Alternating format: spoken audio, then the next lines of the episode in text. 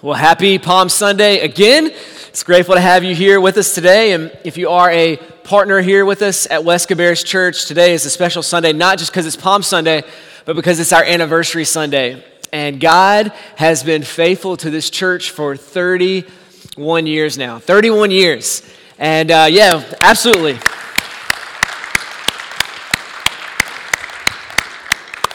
And we, we clap not for the past because we don't worship the past.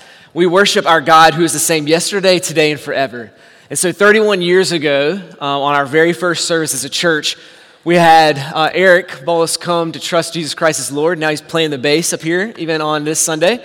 Um, but that's what God did in the past, and God is still redeeming, rescuing, and saving. So we've had four people come to Christ over the last several weeks here at the church, and we're excited about that. And so next Sunday, on Easter Sunday, we're going to get to celebrate as a church family these lives that have been changed by Jesus Christ. And so we're thankful. We're thankful for what God has done. We want to be grateful for that. We want to thank God for what He is doing and what He will do until He comes again. And so grateful for all of that. Super grateful. Well, we're going to continue this series in John. We're going to be in John chapter 7. Um, we're going to start in the middle of this chapter. We covered the first half of it last week. We're going to pick up in verse 32 this week. And if you were here last week, you remember um, what, what's been happening, what's been going on. Jesus is there at the Feast of Booths, which we'll unpack a little bit today. And multiple times in John chapter 7, it says that there's a crowd of people that are listening to Jesus, and then there is a group of people who are seeking to arrest and kill Jesus. And it says that Jesus knows this. He actually tells the disciples this that, that there's people here that are seeking to kill me. Now, the reason why that matters to this passage today is because Jesus comes into this city. And he is going to stand up in front of multitudes of people and, and shout a message at the top of his lungs. Now, think about this for a second. Jesus knows that people in this city are seeking to arrest him and to kill him. And there's something in the heart of Jesus that says this message, which I'm going to speak, that we're going to read here in a minute, is so important that I'm willing to risk my life to speak it. So let's see what this message is that Jesus is willing to risk his life and ultimately one day give his life in order for us to hear. Let's start in verse 32. We'll stop a couple times throughout to explain. Verse 32 The Pharisees heard the crowds muttering these things about him. Now, the things that they've been hearing them say about Jesus, we looked at last week, but some people are saying, This is the Christ. This is the Lord. This is our rescuer who has come from heaven to earth. They're saying these things about Jesus. And so you have these political leaders, you have these religious leaders, and this is what they're going to do. And the chief priests Pharisees, they sent officers to arrest him. Jesus said, I will be with you a little longer, and then I'm going to him who sent me. You will seek me, you will not find me. Where I am, you cannot come. the Jews, this is the Jewish leaders, said to one another, Where does this man intend to go that we will not find him? Does he intend to go to the dispersion among the Greeks and teach the Greeks? What does he mean by saying, You will seek me and you will not find me? And where I am, you cannot come. Now, on the last day of the feast, the great day, Jesus stood up and he cried out, If anyone thirsts, let him come to me and drink. Whoever believes in me, as the scripture has said, out of his heart will flow rivers of living water. Now, this he said about the Spirit, whom those who would believe in him were to receive. For as yet the Spirit had not yet been given, because Jesus was not yet glorified.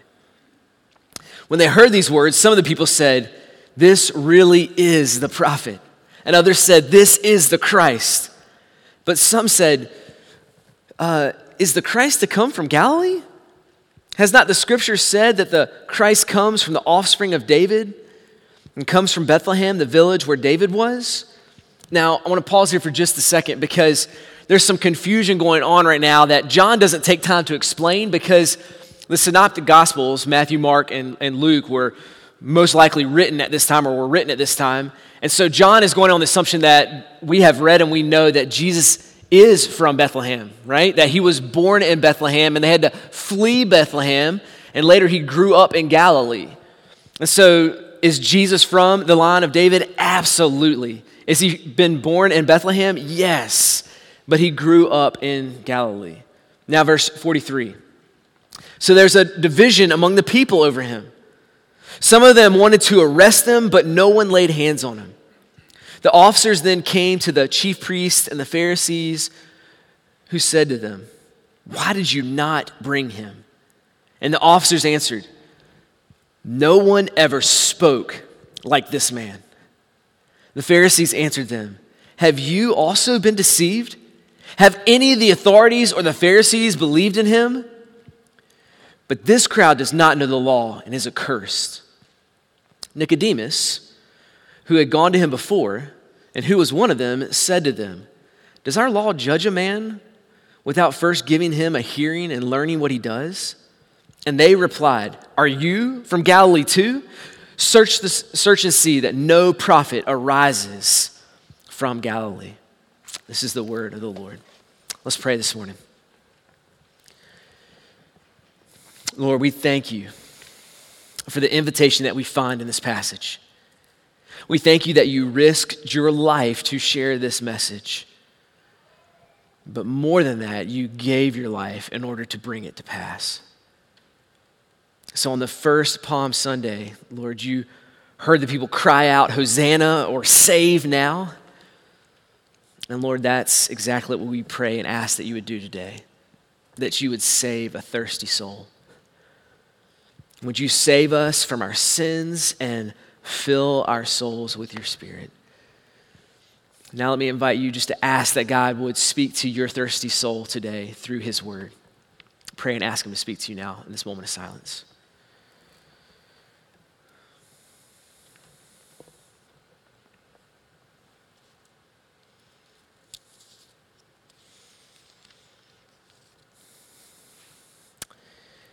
And would you also pray for me as we come to this uh, climax of, of John chapter 7, this claim that Christ made? Would you pray for me that I'd be able to communicate his beautiful invitation clearly? Pray for me.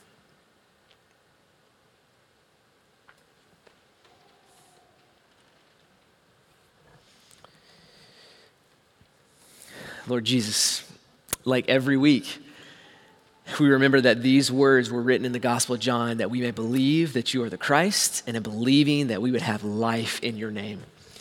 And so we ask that today. Help us to believe and live in you. It's in your name we ask. Amen. All right, what I want to do today is I want us to take these 20 verses that I just read to you, and I want to condense it into one sentence and then what we're going to do is we're going to go verse by verse and kind of unpack this sentence of what's going on. But what I hope to do is when I give you the sentence, the kind of cliff notes of what's going on here, it gives us uh, where we can wrap our minds and our heads around what's going on in this whole section, and then we'll slowly unpack it. And this is the sentence that you'll see on the screen Jesus goes where we cannot go in order to give us what we desperately need so that anyone may believe and find life. Let me say it one more time. Jesus goes where we cannot go in order to give us what we desperately need so that anyone may believe and find life. So let's unpack this starting with this first section. Jesus goes where we cannot go. That very first section, verses 32 through 36, there that I read, it's interesting because there's this dialogue that's going on. The, the, the religious leaders, the influential political leaders at this time, are looking out and they're like, man, they're saying a lot of interesting things about Jesus that we disagree with. They're saying that he's like this Messiah, he's this king, he's this Lord. We don't know if we like that. So we're going to hire some guys to go and arrest Jesus. And when they show up, there's this whole conversation that happens between Jesus and these people. He says that I am going to a place that you cannot come. Now, what is he talking about there, specifically in verse 33, where he says, I'm going to him who sent me? What Jesus is saying in this moment ultimately is that he's going to heaven. He's going to heaven, and there's several steps along the way that he's going to take that these people cannot take. And we'll see why in just a second that they cannot go where Jesus is going. They can't ultimately go to heaven. But Jesus is going to take step after step to get back to the Father. He's going to take the step of Palm Sunday where he rides in on a donkey into the city where people will lay down palm branches and cry out loud, Hosanna, would you save now? That's going to happen. That's one of the steps that Jesus is going to take. And then he's going to come back into the city later and he's going to do just that. He is going to save now. Where this time, instead of riding a donkey, he's carrying a cross. He's going to carry this cross up to Golgotha where he's going to be crucified in our place for our sins in order to save us. But it doesn't stop with that step. What we get to celebrate next week, and honestly every Sunday, is the resurrection of Jesus Christ, where he doesn't just die on the cross, but he rose from the grave. And then we see that he ascends after that to the Father.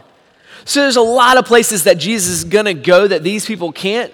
But right here in verse 33, Jesus is clear. I'm going back to him who sent me. I'm going back to God the Father. I'm going back to heaven. And then he makes the statement, but you cannot come. When Jesus says this, this is about one of the most insulting things Jesus could have said to these arrogant religious people. Because when Jesus says that I'm going back to heaven and you can't come, these people are thinking, we're the righteous ones. We're the, the MVPs of the religious culture right now. So you're telling me that we can't go to heaven? Is that what you're saying, Jesus? And they're offended by this. And the reason why they're offended by this is because they believe what the majority of Americans believe. And they believe that if you're good enough and you're a good person, then you get to go to heaven. They believed if I can just live out all these laws and commands and we'll add more commands to it and I can be a good enough person, if I'm good enough, then I get to go to heaven. And Jesus is like, You can't come there because you're trying to go without me. There's only one way that you're going to get there. And it's not through being a good person, it's through Jesus Christ. And when we sit here and we think, well, if I'm just good enough, then I can get to heaven, then the question you have to ask is, what is good enough? We were talking about this in our small group this last week. Is 51% good enough? like if I'm 51% good and, and 49 bad, then, then, I, then I get to get into heaven? And, and if it is a certain percentage or a certain range, that like, shouldn't God have told us in the Bible what that range was, what that percentage was? Like, is it, like, in, in school, if you get a 51 on something, that's an F. Like, you failed English if you get a 51%. So is it like the C's get degrees? So if I get 75% good enough, then I get into heaven? Like, is that the, the standard and the level that's going to allow me to go where Jesus is going? Is that what's going to allow me to get into heaven, right?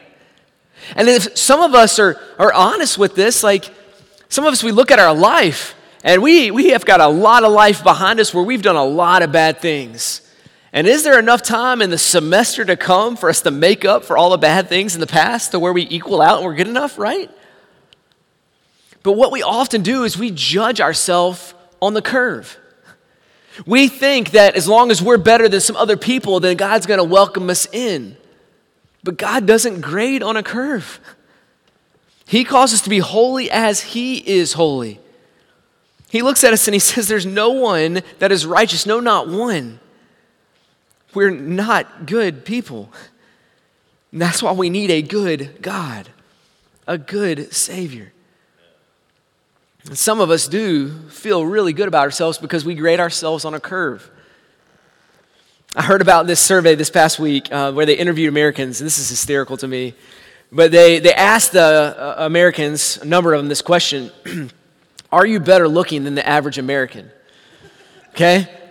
Statistically speaking, all right, I'm not a math person, but statistically speaking, you would think that 51% of the people would say I'm below average, and 49% of the people they surveyed would say they're above average, right? Like, just statistically speaking, you would say that that's the case. 84% of people said they're above the average looks of an, another American. 84% of people, right? Like there's something off with that. And after they, enter, after they answered this question, the 84% of them said that they're better looking than the average American. The interviewer um, explained to them something called self serving bias. It's a real thing. Um, self serving bias. And what self serving bias is, is when you look at yourself and evaluate yourself, specifically when it comes to your looks or your IQ or your influence, or biblically speaking, your righteousness or your goodness, you tend to grade yourself way higher than you actually are. Okay? So the interviewer explains this to the people that are answering the questions. Then they follow up that question and said, Do you believe in self serving bias? To which 94% of people said yes. Yes, we agree with self serving bias. It just doesn't apply to me. it just doesn't apply to me. That's literally what happened in this. And when we evaluate ourselves with this self serving bias, what happens is we look and we're like, we're good. And friends, God loves us too much to let us keep this view of ourselves. We're not good. When you turn the pages of the Bible, and you'll see the sinfulness of humanity. You see the sinfulness in your own heart if you just look at your life for just a little while. See, we are not good. We are sinners in need of a Savior. We cannot go to heaven without Jesus Christ. There's no way. We cannot go where Jesus goes unless we go with him. And you might be thinking, well, well, Ryan, I really, really want to go to heaven, though. You don't understand. Like, I love heaven and the idea of heaven, and I want to go there one day. So did the people this time. So did the people who were hitting, sitting there arguing with Jesus in this moment. Jesus doesn't say you don't want to go to heaven. He's saying because of your works based self righteousness, you're not going to get to heaven. You'll never get there. He's not denying their desire to get there, it's just their direction. They cannot get to heaven apart from Him. Jesus, in His goodness, came to rescue those who were lost. He came to save them. What Jesus is, is saying right here is that good people don't go to heaven. Good people don't go to heaven, forgiven people do. Redeemed people go to heaven. And we'll see it in a few months from now when we finally get to John chapter 14 as we continue to go through this book. But Jesus gets really clear with this with his disciples in John 14. He says, Hey, I'm going back to the Father. And disciples are like, Wait, where are you going? And how do we get there? You remember how Jesus responds to this? He tells them, Hey, I'm going to heaven, and I'm going to prepare a place for you. And this is how you get there. You look to me, for I am the way, I am the truth, and I'm the life. He tells them, There's no way you're going to get there unless you come to me, for I am the way. So that's what Jesus did. He went where we could not go in order to pave the way that we could go because of what he did. This is what Jesus did on the cross. He went to cross and he died and he rose and he went to heaven so that we could get that gift. Second thing in this sentence is he did all of this in order to give us what we desperately need. What we desperately need. And you find this in the next few verses. And, and it's really important that we grasp this that Jesus is going to make a very important statement for everyone who has a thirsty soul. Everyone who has a thirsty soul. Jesus chooses a very specific time and a specific place to make this wonderful claim All you who thirst, come to me. And it says in verse 37 that he does it on the last day of the feast. All right. This is extremely important for us to understand to its fullness what Jesus said. If we didn't understand this, we could still read this and understand a little taste of what Jesus is saying. We could still find that water for our thirsty souls. But there's something amazing about the time that Jesus is doing this. The last day of the feast. All right. Those of you that have read the Bible, you can go back and read in the Old Testament, the book of Leviticus, and, and, and hear about what's going on. But the Feast of Booths was put in place to help God's people remember how God loved, provided for them, and served them in the past. So they were in the wilderness after they had been rescued from Egypt for 40 years. 40 years.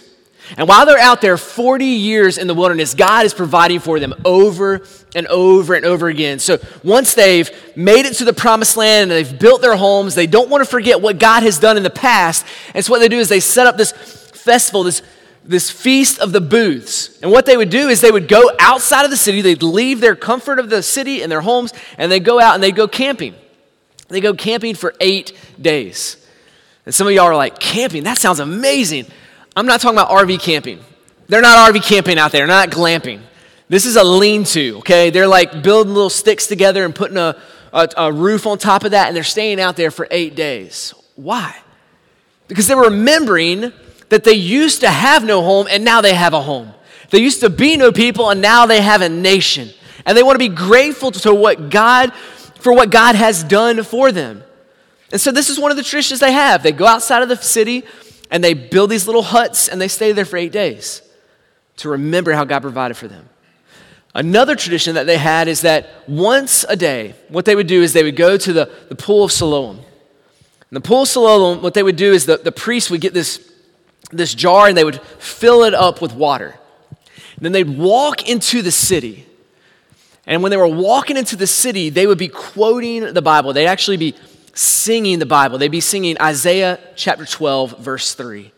And they would sing and they would say, With joy you will draw water from the wells of salvation. And then they go up to the temple and they'd pour this water out, and they would do it every day.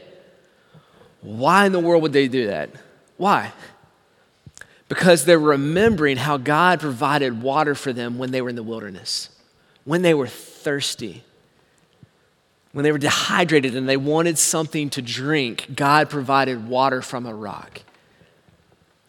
And what Jesus does the last day of the feast, after they've done this eight times, they've got water and they've walked up and they've poured it out, Jesus stands up. And, and it took me a, a couple times of reading this through, but, but look at verse 37 again.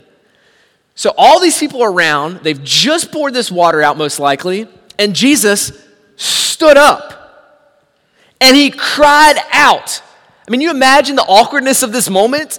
They've just like, they've been singing this song, like, with joy you will draw from the waters of the wells of salvation. And Jesus stands up and he shouts at the top of his lungs Anyone who thirsts, come to me and drink. I mean, what's been on their mind? What's been on their lips?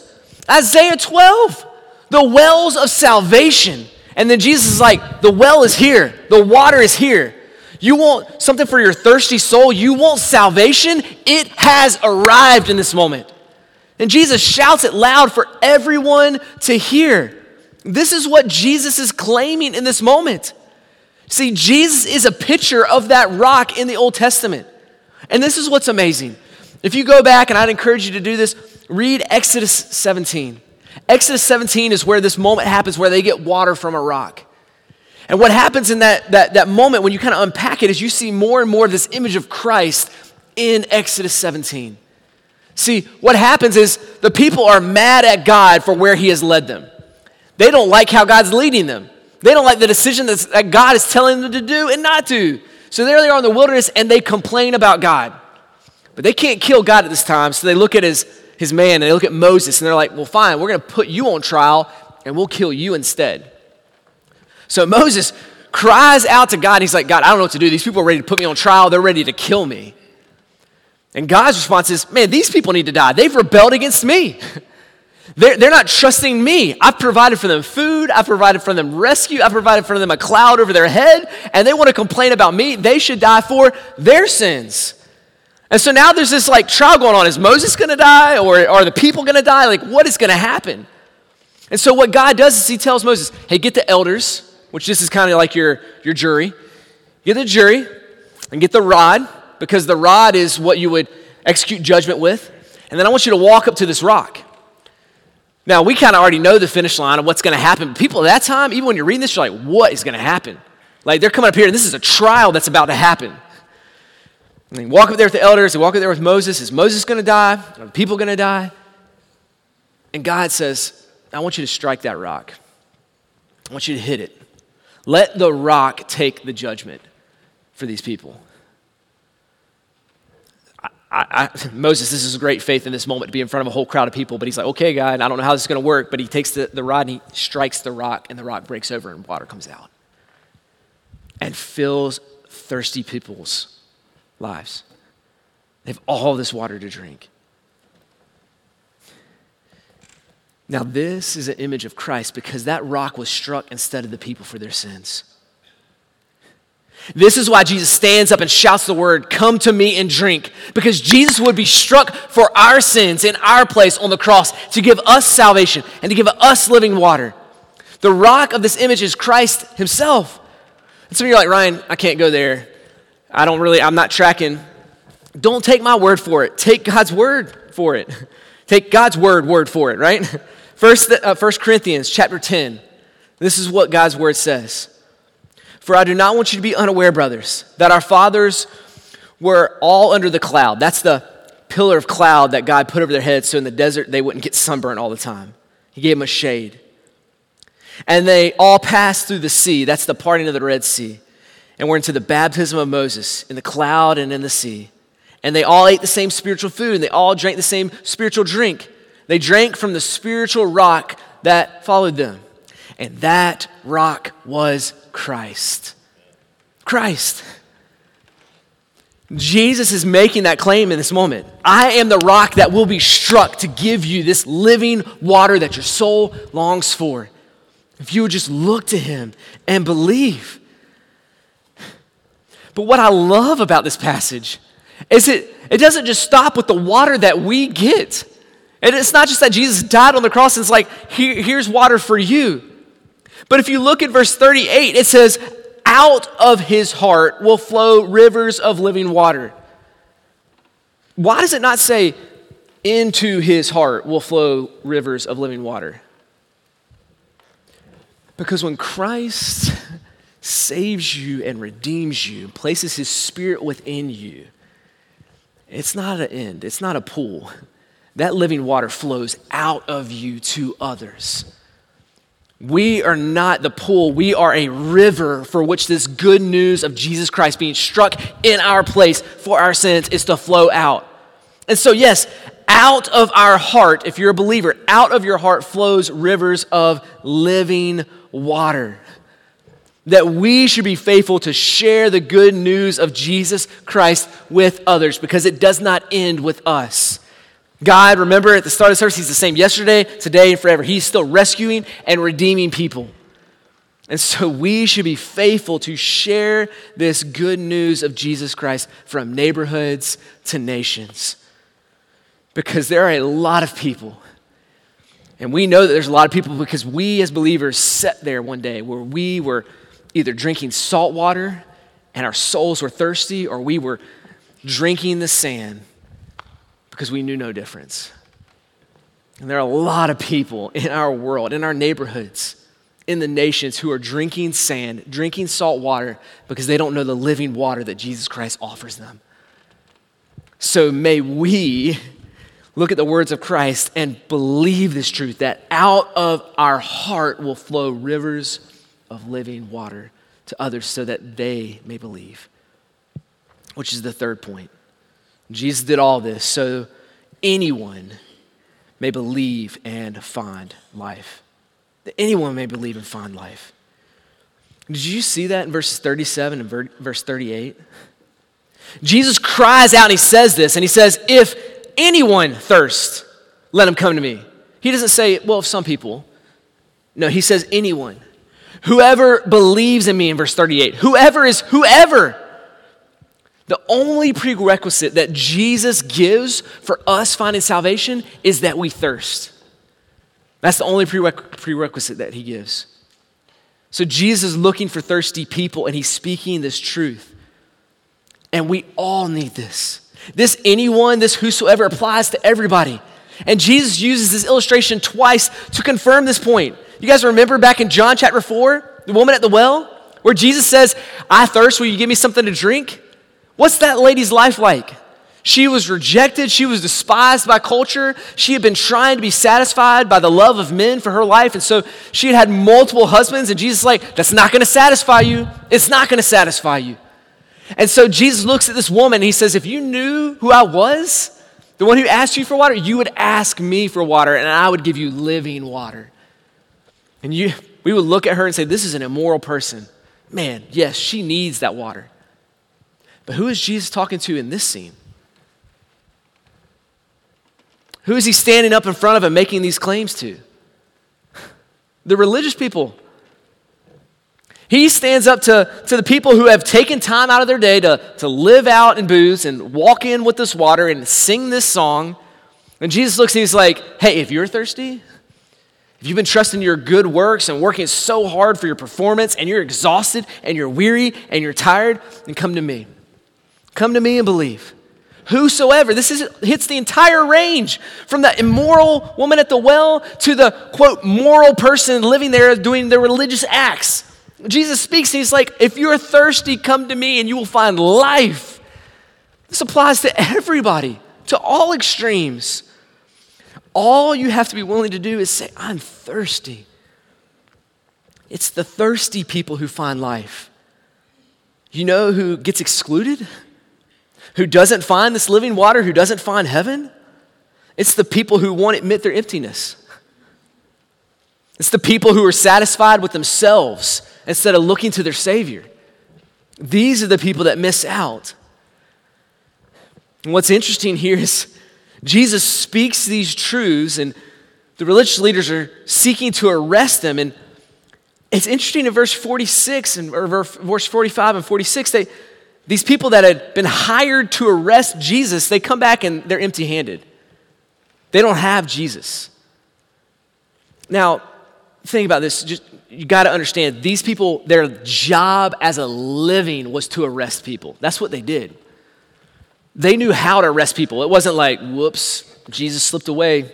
Sorry, we didn't know how to arrest him in this moment. They didn't come back and, and tell the people, well, we were going to arrest him, but we were afraid of a riot, so we didn't arrest him. When they come back to the, to the religious leaders at this time, and the religious leaders are like, why do you not have Jesus? Their response in verse 46 is amazing. They say, No one has ever spoke like this man. Now, does it tell us in this passage, but it wouldn't surprise me in the least if these people went to arrest Jesus and they hear him saying these words If your soul is thirsty, come to me, and I'll give you rest. I'll give you living water. I will quench your, the thirst of your hungry soul. And when he started to hear, the, these, these people started to hear the words of Christ, I think some of them probably looked and were like, man, I, I'm thirsty. I, I need this. I need this water. I'm in desperate need. So I don't know for sure, but that's my assumption. I, I, do believe that they at least knew the power behind Christ's words and what he was saying had weight and had meaning, had substance behind it. So much so they're like, we're not going to arrest him. We'd rather get flogged by you guys than arrest this man. But what does it, what does it do to the people in this moment? It creates division.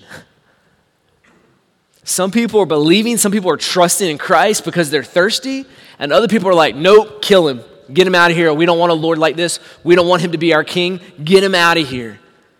And it tells us in verse 30, 43, rather, verse 43, there was a division among the people. Now, hear me carefully in this moment. The edge of Jesus' blade is so sharp that you cannot stand on it without taking a side. Jesus' claims will not allow, allow us to stand in neutral when it comes to Jesus. That's why it creates division. I mean, Jesus makes the claim in John uh, 14, 6. I'm the way, the truth, and life. No one comes to the Father except through me. This is a divisive claim, right? This is exclusive. That the only way that we find this living water, the only way that we have this life and forgiveness is because of Jesus Christ. He is the only one, He's the only way. That's exclusive. But what I love about it is it's, it's an inclusive statement too. That whosoever believes in Him can have this life. Anyone who thirsts can have this life that Jesus Christ offers. All you have to be willing to do is say, I am thirsty. In my sins, I am thirsty and I need that living water. Jesus gives this invitation in John 7, but the gospel demands a response. that we have to receive this gift, believe in him. And here's the beauty of this passage today. If you choose to believe in Jesus, if you choose to, to be forgiven of your sins and to find this living water, Revelation chapter 22, verse 17 tells us that if you have believed or you will believe, that one day you will stand with God and you will speak these words out loud with Him. Revelation 22 says that one day the church will proclaim with the Spirit, Come, you who are thirsty, and drink the water of life without price. That is our destination as believers in Jesus Christ. So, are you thirsty today? Have you ever put your faith in Jesus Christ? Have you ever admitted that you're a sinner in need of a Savior? Have you ever believed that Jesus Christ is the Son of God who died in your place? Have you ever confessed Him as Lord in your life? That's the only way that you're going to find this living water for your soul. For those of us that have trusted in Him and believed in Him and found this living water, have you shared it? Have you allowed that living water to flow out of your heart and to share with others? Today we praise God for what He did and we celebrate what He did for us as believers as we take the Lord's Supper. Because this is what we're doing. We're remembering back to this truth that Jesus went where we could not go in order to give us what we desperately need that whoever believed in Him would have life. And so we take the Lord's Supper today as a church, as a family of believers, saying, This is what we believe. And so God's word is really clear that this is the, the Lord's Supper, this is the Lord's table. He gets to invite who he's going to invite to it. I, I don't make those boundaries, I don't, invite, I don't send out those invitations. But Jesus, in his word, clearly says that this is for believers. And so if you have not trusted in Jesus Christ, if you have not admitted that you're a sinner, you needed a Savior, if you haven't confessed your sins, then just let this pass. Or in this moment of silence, I'm going to give you to pray use this as a time to confess Him as Lord and find salvation, just like these other people have over the last few weeks and that we'll celebrate in baptism next week. For those of us that know Jesus Christ as Lord, then He welcomes you to the table to take in remembrance of what He's done. And just know when you take this, this is what you're doing. You're proclaiming, with your action, you're proclaiming, I believe that Jesus died for my sins. Not because I'm a good person, but because I desperately needed Him. Jesus poured out his blood for me. It's a sign of the new covenant so that we could be invited into heaven. We could be invited to his table. so, church family, before we take the Lord's Supper, remembering our pardon that we have through Christ, let's take a few moments to pray, to confess our sin, and to thank him that he says if we confess our sin, that he is faithful and just to forgive us of all of our sins and to cleanse us of all unrighteousness. So let's take a minute now and let's pray and repent and praise. Let's pray now.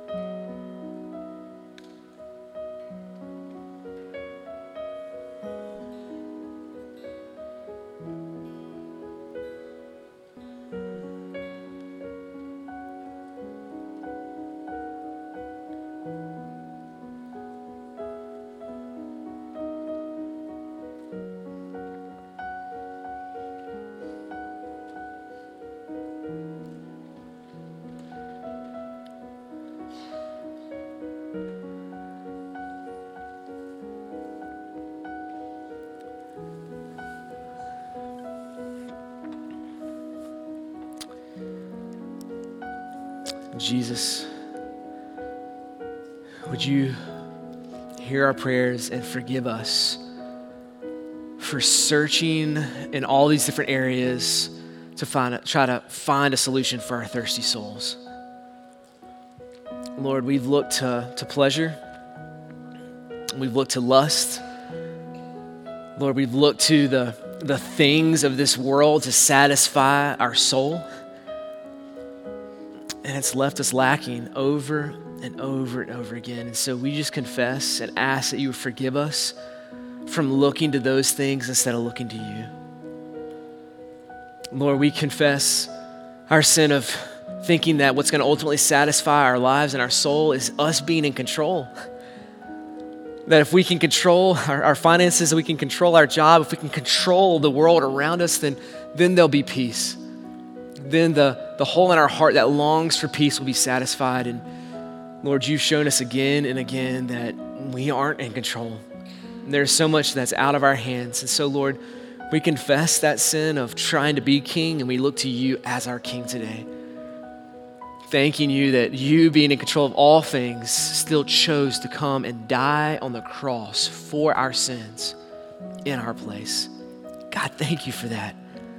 Thank you that because you did that, we have forgiveness of our sins. We have hope of heaven before us, where we will one day stand alongside of you and say, Come, all who are thirsty, come drink the water of life without price. Because, Lord Jesus, you paid the price on the cross. So, Lord, we thank you for that. And we remember it now as we take the Lord's Supper. Amen. On the night before Jesus was betrayed, before he went to the cross, we're remembering it this week on Good Friday. We're remembering how Christ took this bread and he said, This is a picture of my body. It'll be given for you. Take in remembrance of me. So let's do that now, church.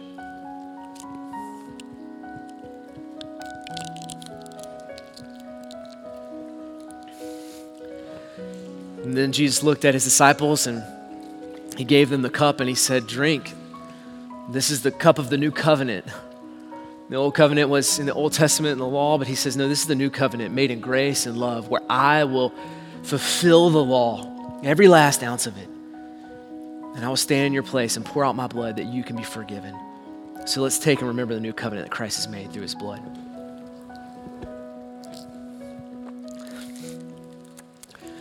Church family, there's no better way to enter into singing this song than to remember what Christ has done for us. So let's stand now and let's sing to Jesus.